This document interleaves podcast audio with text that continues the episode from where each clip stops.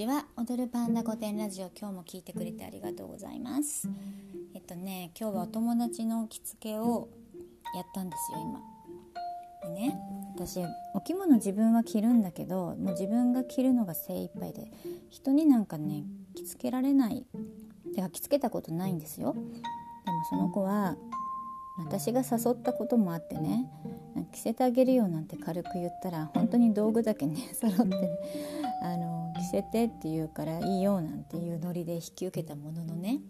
できないじゃない人に着付けって。着付け師って仕事があるくらいだからねそんな誰にでもできるジャンルじゃないんですよ、うん、でもね言った手前やりましたよ、うん、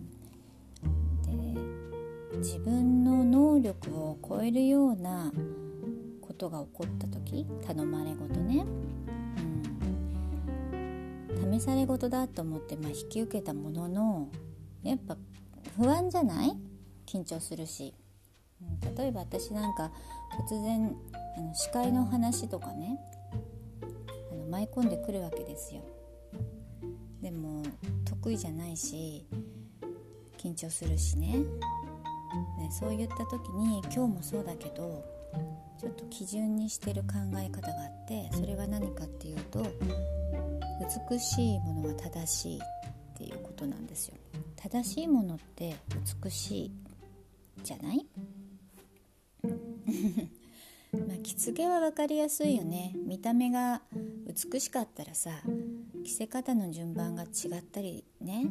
そういうことがあったって正解なのよ。正しいわけよ。綺麗に着れてれば。でも正しくやらなきゃ綺麗にはならないからね。だ結局いい加減だと美しくならない。でそれは見た目だけじゃなくって、ガリレオみたいなほら数式とか宇宙もそうだし自然界もそうだし人の体に目に映ったり耳に聞こえたりするものがちょっと違和感があるようなものって美しくないでしょ、うん、生き方もそうで、うん、なんかこう考え方とかがシンプルな人の方が綺麗だし分かりやすいしでもっと言うなれば美容だっていくら化粧品を良くしたってね生活リズムが乱れてたりとかごいアルコールに依存してたりすればそれ肌って綺麗にならないじゃない？要は正しい生活とかをしないと美しくはなれないわけでそういうなんか人間性もそうだし何て言うの？仕事とかでもねなんだかんだ根回しするよりもシンプルにやりたいからやる悲しいから泣くね嬉しいから笑うとかそういうシンプルな方があの潔いしね美しいしっていうのがあってまあ今日はね美しく仕上げることを心がけましたよ。まあね、正しくあろうとすると美しくならざるを得ないんですよだからいい生き方をしたいとかなんかこうよく私はねないんだけど